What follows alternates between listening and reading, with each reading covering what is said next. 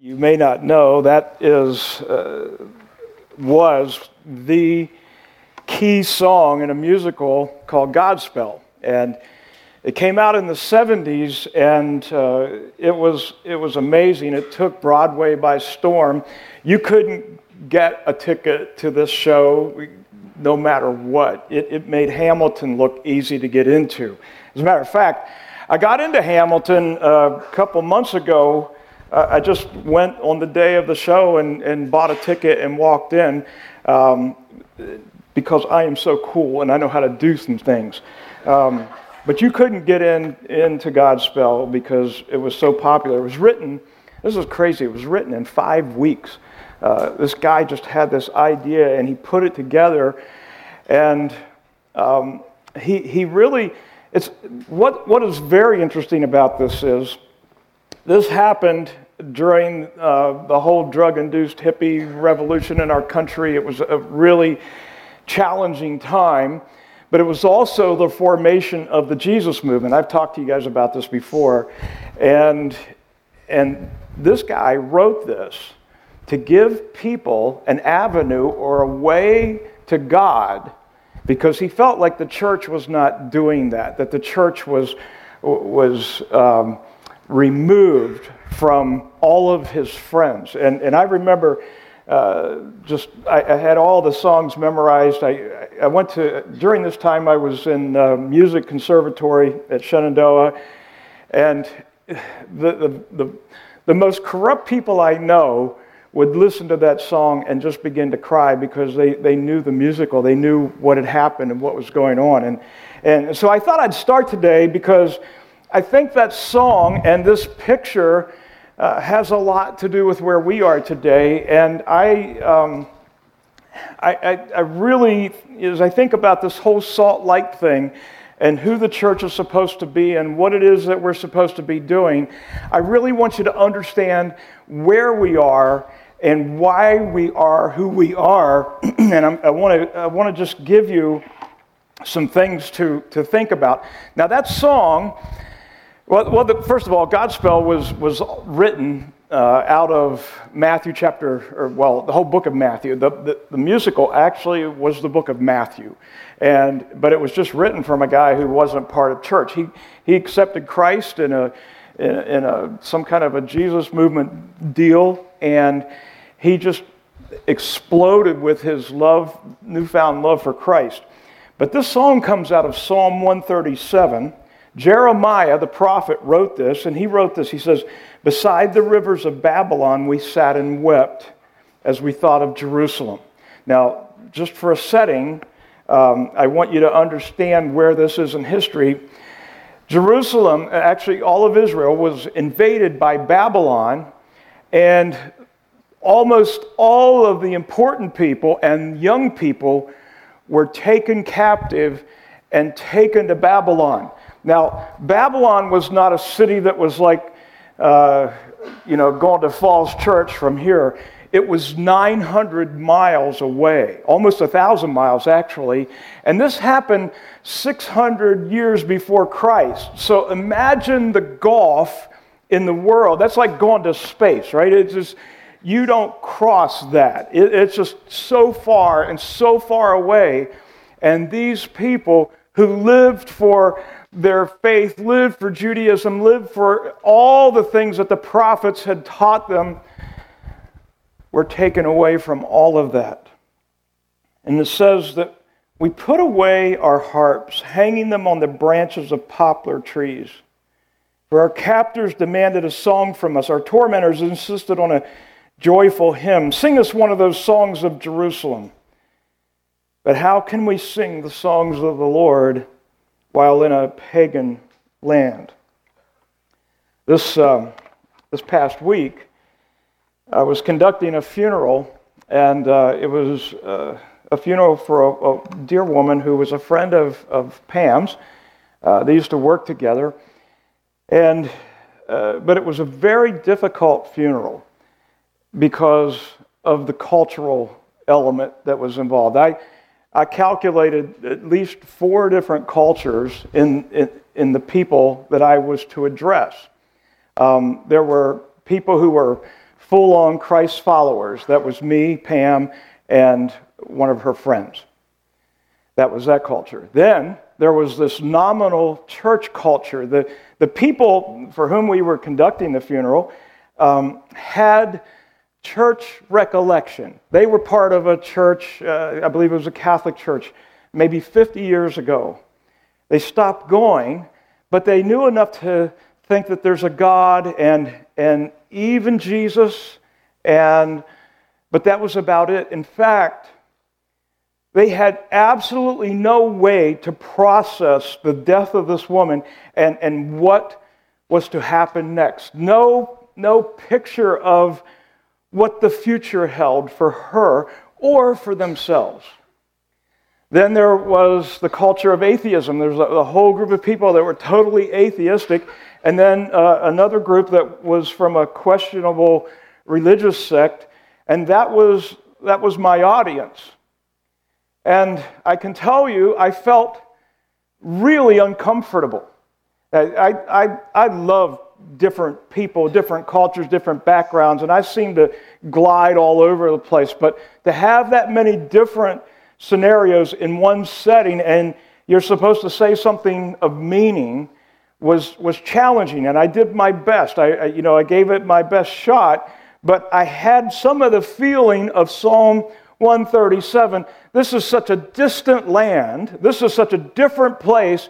What do I do with this? It, it, it was like a lament. How do you, how do you deal with it? And, and probably the most difficult part of it was the fact that it involved death. And where do you go with that?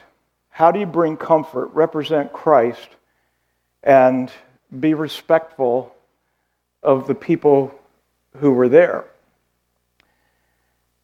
I find today that that is something that the church, and, and the church is not a building or a, a Sunday service. The church is us, those who, of us who are Christ followers. I, I find that we find ourselves with those questions a lot. What are we doing? What, what, how do you deal with culture? What do you do with, with I, I don't know if you know this, but we're a minority in the United States simply because we follow Christ. And, and so, how do, you, how do you deal with that? Well, it was in the middle of that kind of culture that Jesus showed up and here's what he said out of Matthew 5 He says, You're the salt of the earth. But if the salt loses its saltiness, how can it be made salty again? In other words, Jesus is looking at Psalm 137 and says, It's time to make a change. Now, well, I'll, I'll tell you about this in a minute. It is no longer, this salt is no longer good for anything if, if it's lost its taste except to be thrown out and trampled by men. You are the light of the world. A city on a hill cannot be hidden. Neither do people light a lamp and put it under a bowl. Instead, they put it on its stand, and it gives light to everyone in the house. In the same way, let your light shine before men that they may see your good deeds and praise your Father in heaven. Now, this wasn't just a New Testament idea. In fact, the same person, Jeremiah, who wrote Psalm 137 and says, We can no longer sing, we can no longer play our music, we can no longer have joy in our lives because we are so far from where we are supposed to be. That same writer, and I, I know it was intentional because he was dealing with the emotion of the thing, but then he gives a prophecy that is incredible. Jeremiah 29, chapter 4, says this. This is what the Lord Almighty, the God of Israel, says to all those I carried into exile from Jerusalem to Babylon. All of the people who were captured and taken away to Babylon, they, they were hoping that this would end in a few weeks and they could go back to where they belonged.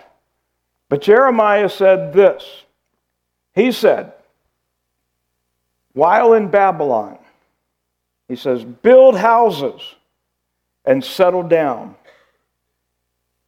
That is not what they wanted to hear. He said, plant gardens and eat what they produce. So this isn't going to happen in a couple of weeks, right? Marry and have sons and daughters. Find wives for your sons and give your daughters in marriage, so that they too may have sons and daughters. Oh, wow, now we've just moved into grandchildren. How long are we going to be here? Increase in number there, do not decrease. Also, seek the peace and prosperity of the city to which I have carried you into exile. In other words, you hate Babylon. You hate this city. Now I want you to bring peace and prosperity to it. I want you to bless it. I want you to contribute to it. Pray to the Lord for that city because if it prospers, now I want you to understand this. If it prospers, you will prosper. Well, I want to talk about where we are today, what we've done, where we should be, and how sometimes I think the church is quoting Psalm 137 and living in that world when we should be listening to the rest of what Jeremiah taught, where, what we're supposed to do here, and what Jesus taught us about being light and salt. We're, we're living in a culture that is um, very challenging, very difficult for us, and Jesus, according to the salt and light thing, is talking about cultural invasion. Now, you, some of you will remember, it's been quite a few months ago now, I talked about culture and basically, there are seven influences in culture today, seven voices of influence. Three, four, five, six. I want to make sure I don't miss any. Um, the first one is church. Then there, there's no particular order. These are just all the things in our world that influence culture. You've got family, you've got business, you've got government, uh, arts and entertainment, you've got education, and you've got media. These are primarily the influencers of our culture. And so, what happens, and it's happened multiple times, it, it was happening here in, in, Jerusalem, and it's been happening throughout history. It happened in the New Testament when Jesus got up in the Sermon on the Mount and he begins to talk about salt and light. It happened again. It happened in 1970, uh, in the early, late 60s, early 70s, when Godspell was written, and it's happened today, and that is that the kingdom of God competes with culture.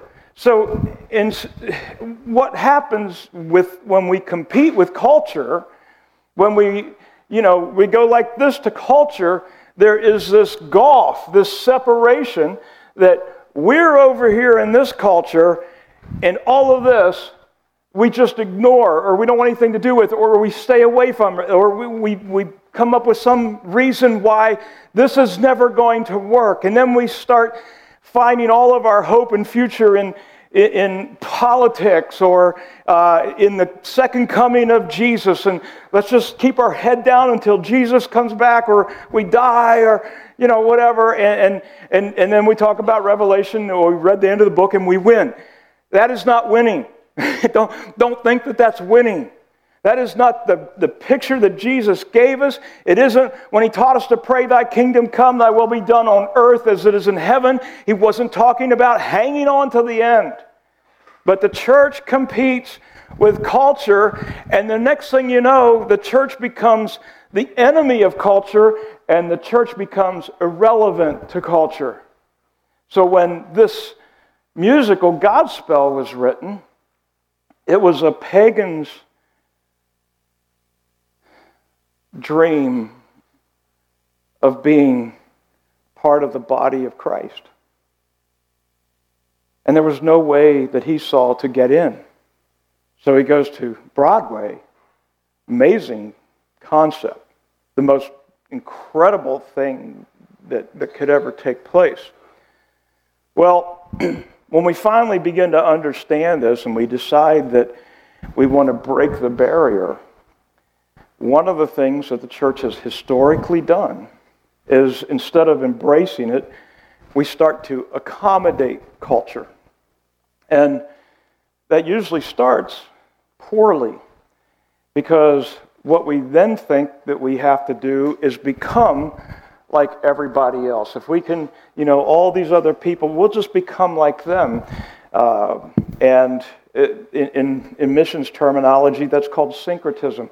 It's the most ineffective way to, to change anything. You, you become like them. Remember, Paul said um, that, that we are supposed to be in the world, not of the world. And so, but we're not in it for the most part as the church of Jesus Christ today.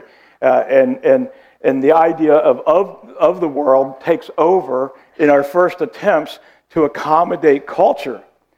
But when we really begin to understand what God wants to do, we understand that salt, as I talked about last week, salt brings value to something. It brings weightiness, it brings truth, it brings substance to things that are missing here.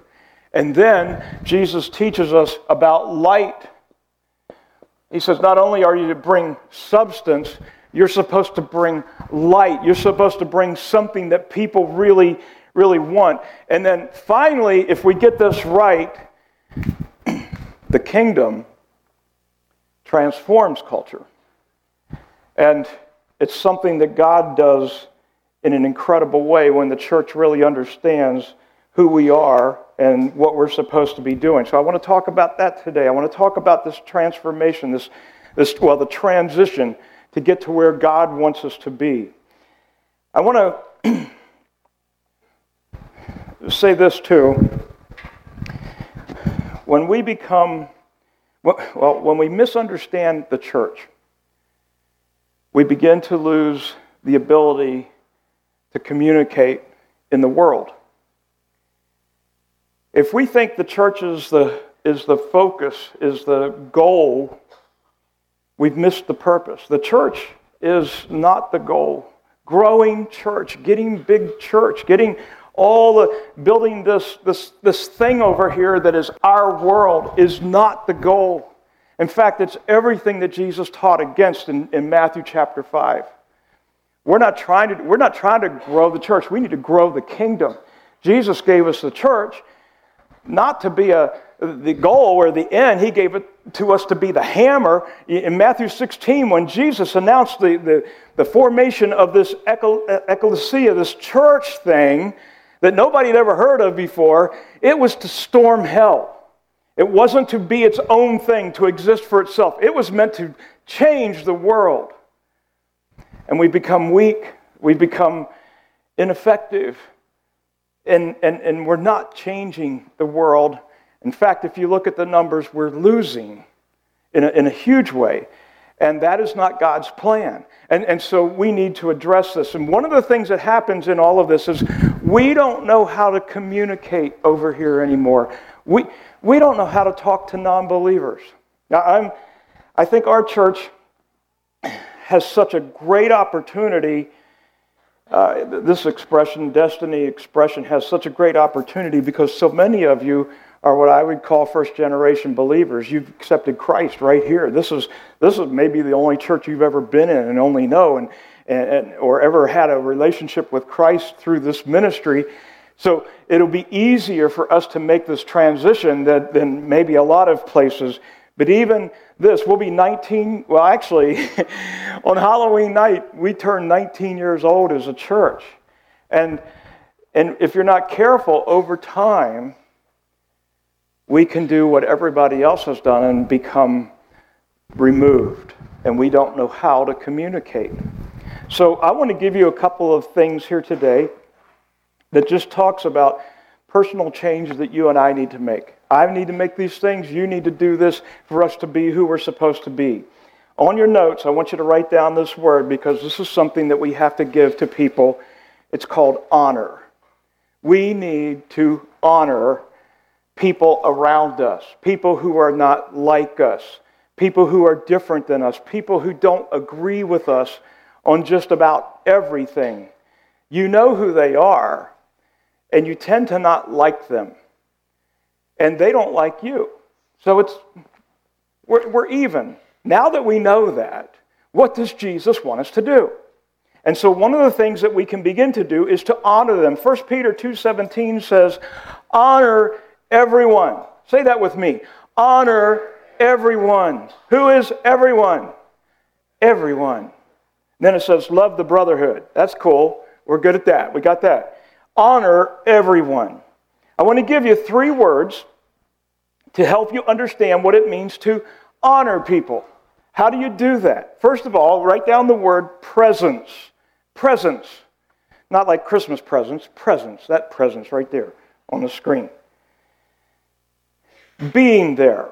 Now, this has to do with asking important personal questions and then listening to the answers.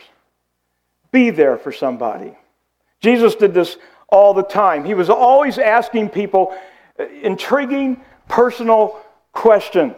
In fact, if you go through the Matthew, Mark, Luke, and John, you'll find out that there are over a hundred questions that Jesus asked in his communication. And he had a lot of communication with, with, sinners that we don't know anything about, people who were not part of the, the church world at that time. He, he was accused of being a friend of sinners. How did he befriend those people? He did it by asking intriguing questions and then listening to the answers. This, you know, uh, God, Zacchaeus, what are you doing up in the tree? That's, a, that's an important question. Why are you there? Um, the, uh, the, the woman at the well, where's your husband? The, the blind man, what is it that you really want? The woman caught in adultery, where are your accusers? In other words, in his questioning, in his presence, he bestowed honor. He let them know that they counted that they really mattered. I, um, I, I, have a, uh, a place that I go every Saturday. It's a, it's a new thing in my life. Um, on Saturday mornings, I get up pretty early and uh, I, I go to this little coffee shop. And about six months ago, I, they have an outdoor seating area, and I have my coffee, and I'm sitting out there in these big chairs, and I'm enjoying my quiet time, you know, just, just chilling out. And these two guys came over, and they sat down, and one of them sat on this side of me, and one sat on that side, and they start talking to each other. And so I literally, I said, hey, would you guys like me to move, and then you guys can sit beside each other and talk? And they said, no, this is fun. and, and right away, I liked them. I thought, okay. So we talked about, I don't know what we talked about. And we've been doing it every Saturday since then. Um, a couple times, you know, one of us didn't show up, but we've been meeting every week. And, and yesterday, um, I told them that I was, wasn't going to be there next week because I had something else I was doing, and they jumped all over me. Like, I got a life, guys. But, but the, the, the reality is, I think this may be one of the most important meetings I have because I know where these guys are coming from. It only took one conversation for me to realize okay, we're coming from a different place. It took me like three months just to admit I was a pastor. I didn't, and that was, that was a rough day for, for at least one of them.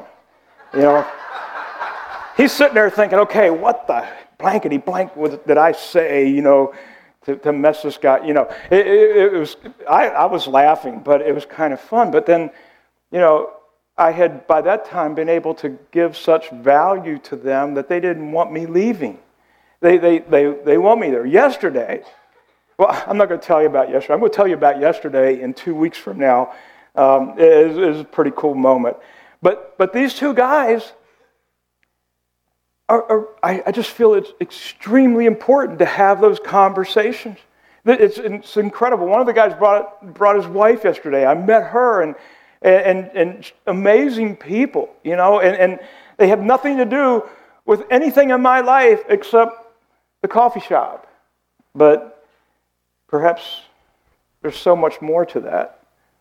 Presence, asking questions, listening, giving value to.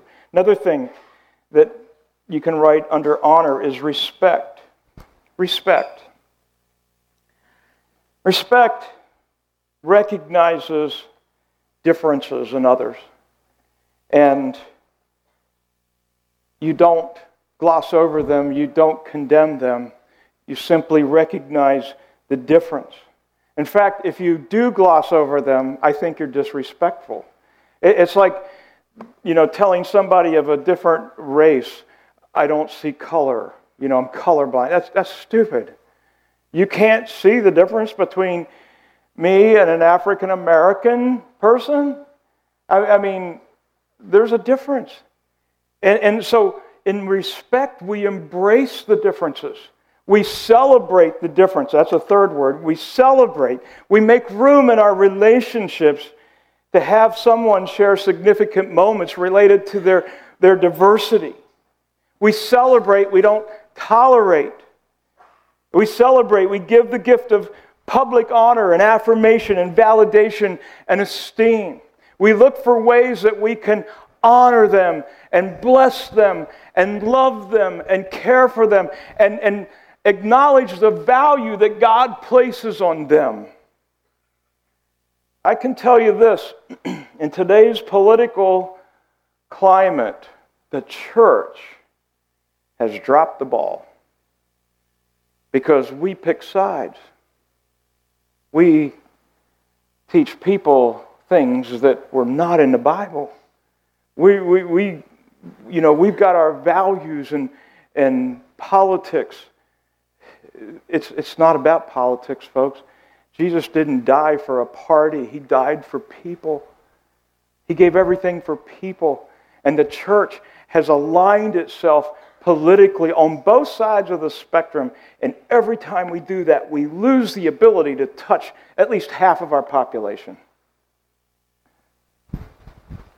So we should validate people. This is actually a very interesting time in our nation. Everybody acknowledges the fact that we're a mess for whichever side you choose to come from.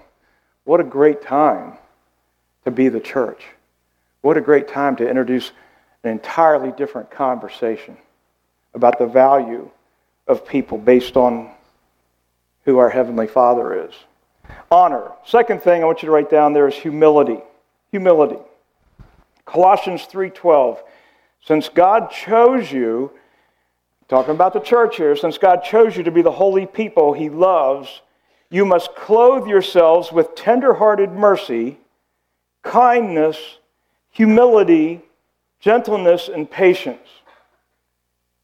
Humility is a choice, it's a posture, it's a way that, that, that we are with people.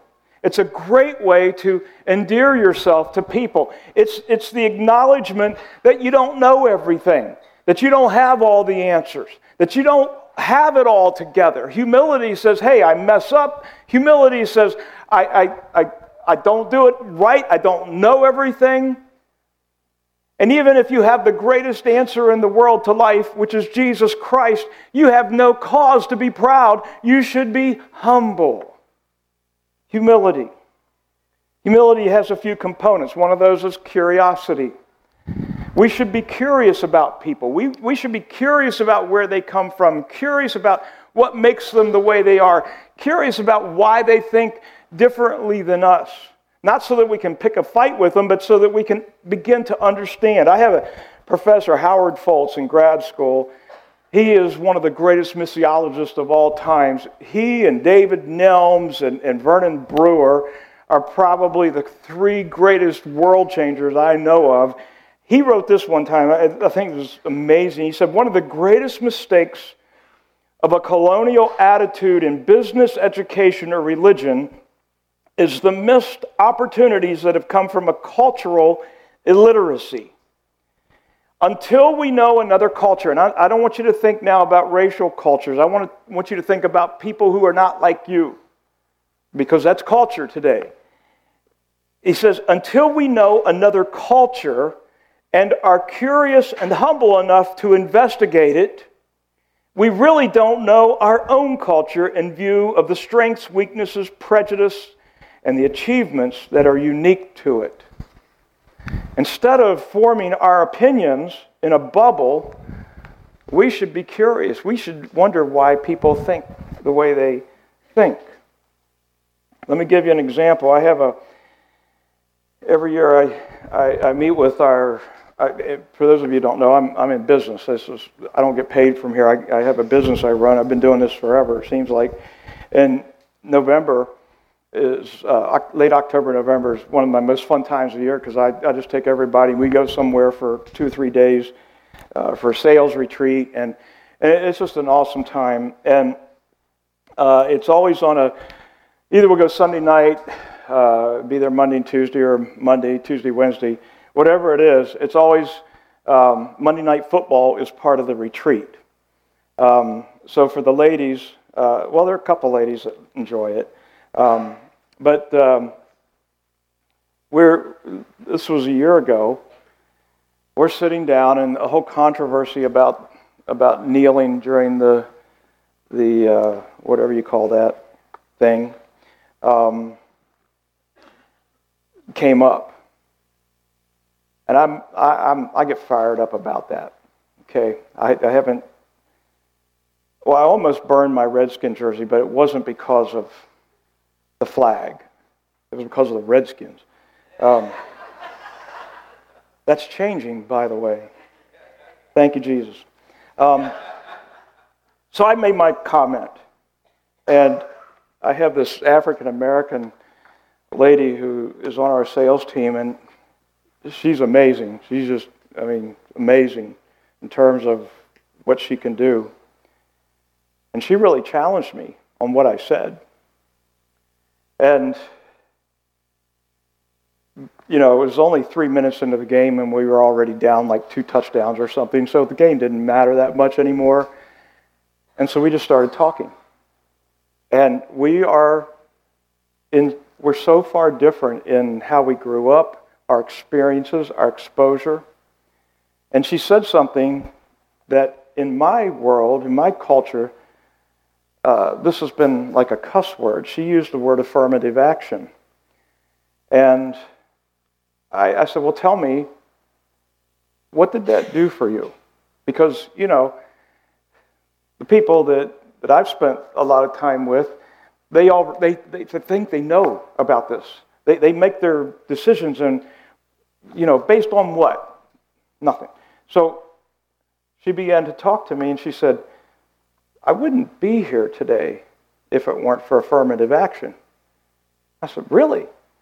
And she goes, Yeah. She goes, You don't know where I came from. She goes, I came from like the poorest of the poor. And she said, We grew up in a place that we were always told, You will never amount to anything. You'll never have a chance at anything. She said, I got into college and I couldn't hardly read. And she said, but I got in because of affirmative action. And I've been able to, to learn and grow. And I graduated with a business degree. And, and it allowed me to get involved in the insurance world. And she said, and then you hired me. And she goes, Everything has changed. It has, it, I, she said, I look at where I came from and I look at all of those who I left behind. And she said, My world changed. And I just, wow. I've only looked at it through my lens, through my, my eyes. And I missed it. And I, I repented.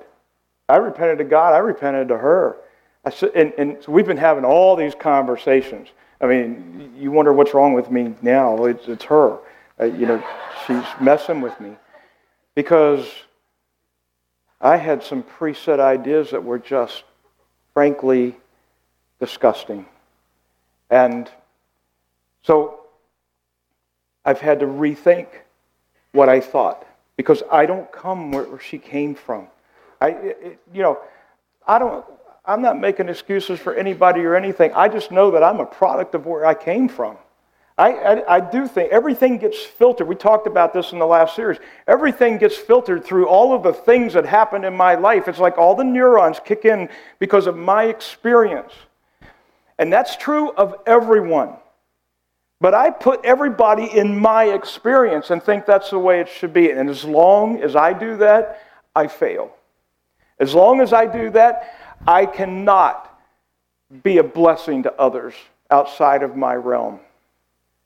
And so, this curiosity thing, Mixed with the next thing, there's flexibility, which is this. And this is so important. It's important in church, it's important in the world. The ability to minor on the minors. Flexibility. We may not have all the answers, folks. We may not have it all right. We may not have it all figured out. We act like we do sometimes, but we don't. And so humility says, okay, God, what do you want to teach me? It says to a person who's not like us, what can you teach me? I want to know. Because they have some things to share. Teachability is the third thing, third part of humility. I wrote this down. We must maintain a lifelong learning posture. God uses cultural differences to teach us about himself and his kingdom. Until I look at perspectives that are different than my own, I block out an entire culture from hearing the gospel. I'm not talking again about racial culture, I'm talking about any culture. As long as I've got the answers and I can only look at it through my lens, I block out a whole group of people who will never know Jesus unless I make a change. So, there's some questions here that we need to ask, or need to answer, I should say. And I, in my notes, I, have, I put questions we need to answer to our forefathers and our grandchildren. We need to reply to what's been behind us, and we need to prepare for what's in front of us. Number one, what can we promote and preserve? And right in there in that line, the word celebration. What is it with others that we can celebrate? There are things that we need to celebrate intentionally in our own community, right here where we live. What are things that we can engage in and celebrate that isn't our deal? What can we do to step outside of the building here and begin to celebrate with others? We could probably find a lot of things. And these things are huge relationship building materials. On Sunday, I got it written down here, December 16, Destiny School of the Arts. You know, every year they come and they invade our church. It's pretty uncomfortable for a couple of reasons. First of all, y'all are always late to church, and by the time you get here on those days, you don't have a seat. Then you get all mad at me, like, I made you late and you missed your seat. But we've just accommodated this group. Well, it keeps getting larger and larger. Last year, I think we had 120 students in the school, and you multiply that by parents and grandparents, and it's a big crowd. Well, this year, they're at almost 180 kids, and you're not going to get a seat. So here's what we're doing because we want to celebrate Christmas with these people. And you know the deal. This is not a Christian school. We didn't start a Christian school. We started a school of the arts. And it, we have all kinds of cultures in our school. It just happens to be led by believers who have a passion to build relationships and lead people to Christ. And so we've outgrown the ability to do what we do. So this year, um, we're going to move our service time on that Sunday to 9 o'clock early. And then their deal is going to be at 11, and we're going to serve them. We're going to bless them. We're going to, you know, we give away Christmas gifts and stuff like that all the time. We're going to be giving gifts to them. We're going to take care of their kids, the little kids that aren't in the show. We're going to help them with the photography and all the stuff that's going. We're going to feed them. We're going to do a whole bunch of stuff just for them. We're going to celebrate with these people with no agenda. There's going to be no agenda on our part except to love them, to care for them. Those are the kinds of things that, that we need to promote and preserve and, and think about doing with others. Number two, what is missing that we can contribute? I call it creating. What is missing that we can contribute? Brody read this passage. He says, uh, Here's the kind of fasting that I have chosen, says the Lord, to loose the chains of injustice and untie the cords of the yoke, to set the oppressed free and break every yoke? Is it not to share your food with the hungry and to provide the poor wanderer with shelter? When you see the naked, to clothe him and not to turn away from your. In other words, he says, here's how you fast, here's how you pray, here's how you worship. You love, you become salt, you become light. So here's what we're going to do. Coming back to Destiny School of the Arts, it was two years ago, maybe two years ago. I told you about something that we wanted to do. We wanted to start influencing kids in a very positive way. And the, the idea that we had was let's bring in a little kid that can't speak English or read or write. And let's teach them to do that because we learned from one of our teachers here that if these children get into elementary school and they cannot read, they can't write, they can't speak English, they're always going to be four years behind. If they do graduate from high school, they'll never go to college. They'll have a hard time getting a job, and their life is just going to be a pain from then on. So we thought, what if we could teach a kid English?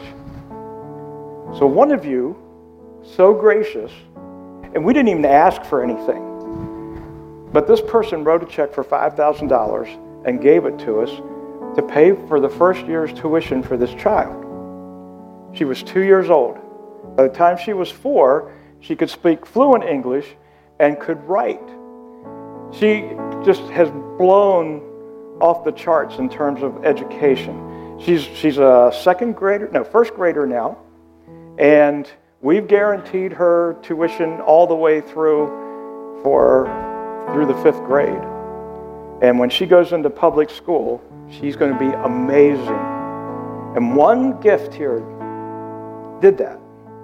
Just one gift. Because it cost us about $60,000 to do this for a child, but because of that, God blessed us in such a way that we could cover her all the way through with some seed money. Let me tell you where we are today. We have 11 of these children in school now. 11 of them, we're, we're, the seven of them, 100% guaranteed tuition through the entire length of their time at school. Four of these are children that speak no English, and we're teaching them English. Three of those children have single moms, and they're very, very poor. And there's, there's no way they could have come to this school. And, but that, that one move, that one check, changed this entire thing. And I know God has blessed that school because of the commitment they've made. Our goal now is to have a tithe of our students, 10%. We're, we're at uh, 11 right now, and we, we should be at about 17. But we've done this in two years. So think about what we get to do by creating. What can we contribute? What can we do to change things as a church? Um, I, am going to talk to you in a moment about our Thanksgiving offering, but here's another example, another opportunity that we have as a church to change things around us. Good Shepherd Alliance um, had all their funding taken away from them by the county and the state because they, they had some things that as, as a Christian organization they wanted to do, and, and the county and state said, well, we can't fund it. So they pulled $100,000 out of their budget, and they, they've been sending out letters saying, hey, we're going to fold if something doesn't change. We need some time to, to catch up and to, to get our, our sponsors together. So what we're going to do is give 30% of our, our Thanksgiving offering to Good Shepherd Alliance. I'm hoping that it's $30,000. I'm hoping our goal is $100,000. If we take that amount of money and then we start knocking on some church doors and saying, hey, we want you to match this, we'll cover that thing and make sure that the homeless in our neighborhoods have some place to go. I've seen this ministry, I've seen it operate. It's an amazing ministry that these people do, and they do it in the name of Jesus, and they love people practically. And and it's creating. Number three, what evil can we stop? Write down com- uh, confronting. Jesus said, I'll put together my church and it'll be so expansive with energy that not even the gates of hell will be able to keep it out. It's a, it's a power organization that God has. What if somebody decides, hey, I want to take care of, of, of helping some people who are in sex trafficking? You know, sex trafficking is all around us. Do you know where the hotbed in the United States is? The, the, the place where trafficking takes place the most?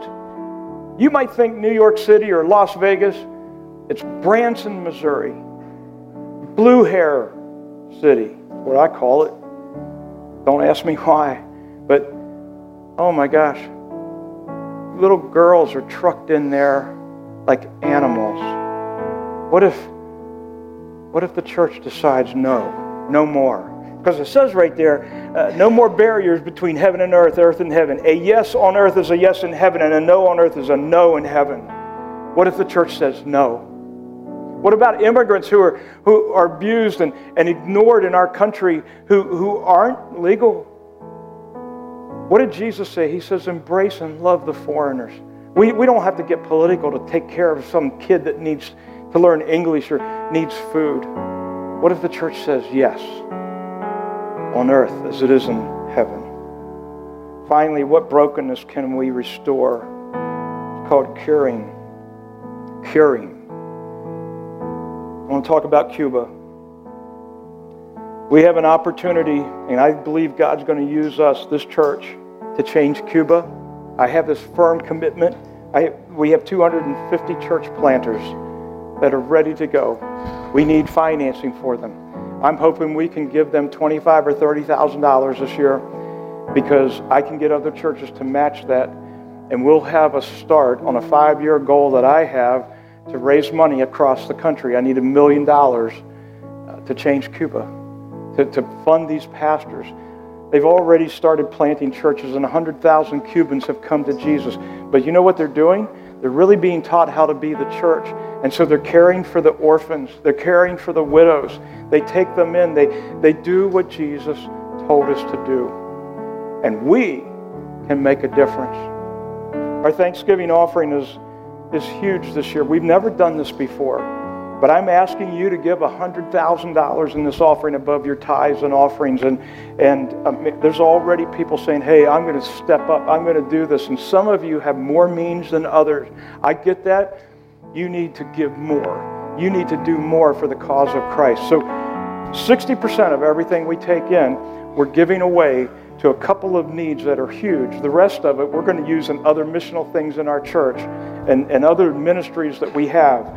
But we need to go to the mat as a church. We need to do the things that Jesus teaches us to do.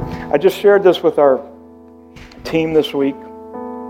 This was written by a pastor in Chicago, a, Presbyterian pastor. And here he said this, and I thought, man, this is so powerful. He says, A Christian congregation, that's us, is a company of praying men and women who gather, usually on Sundays, for worship, who then go into the world as salt and light. God's Holy Spirit calls and forms this people. God means to do something with us. I'm going to pray and um, ask God to fire us up for His kingdom.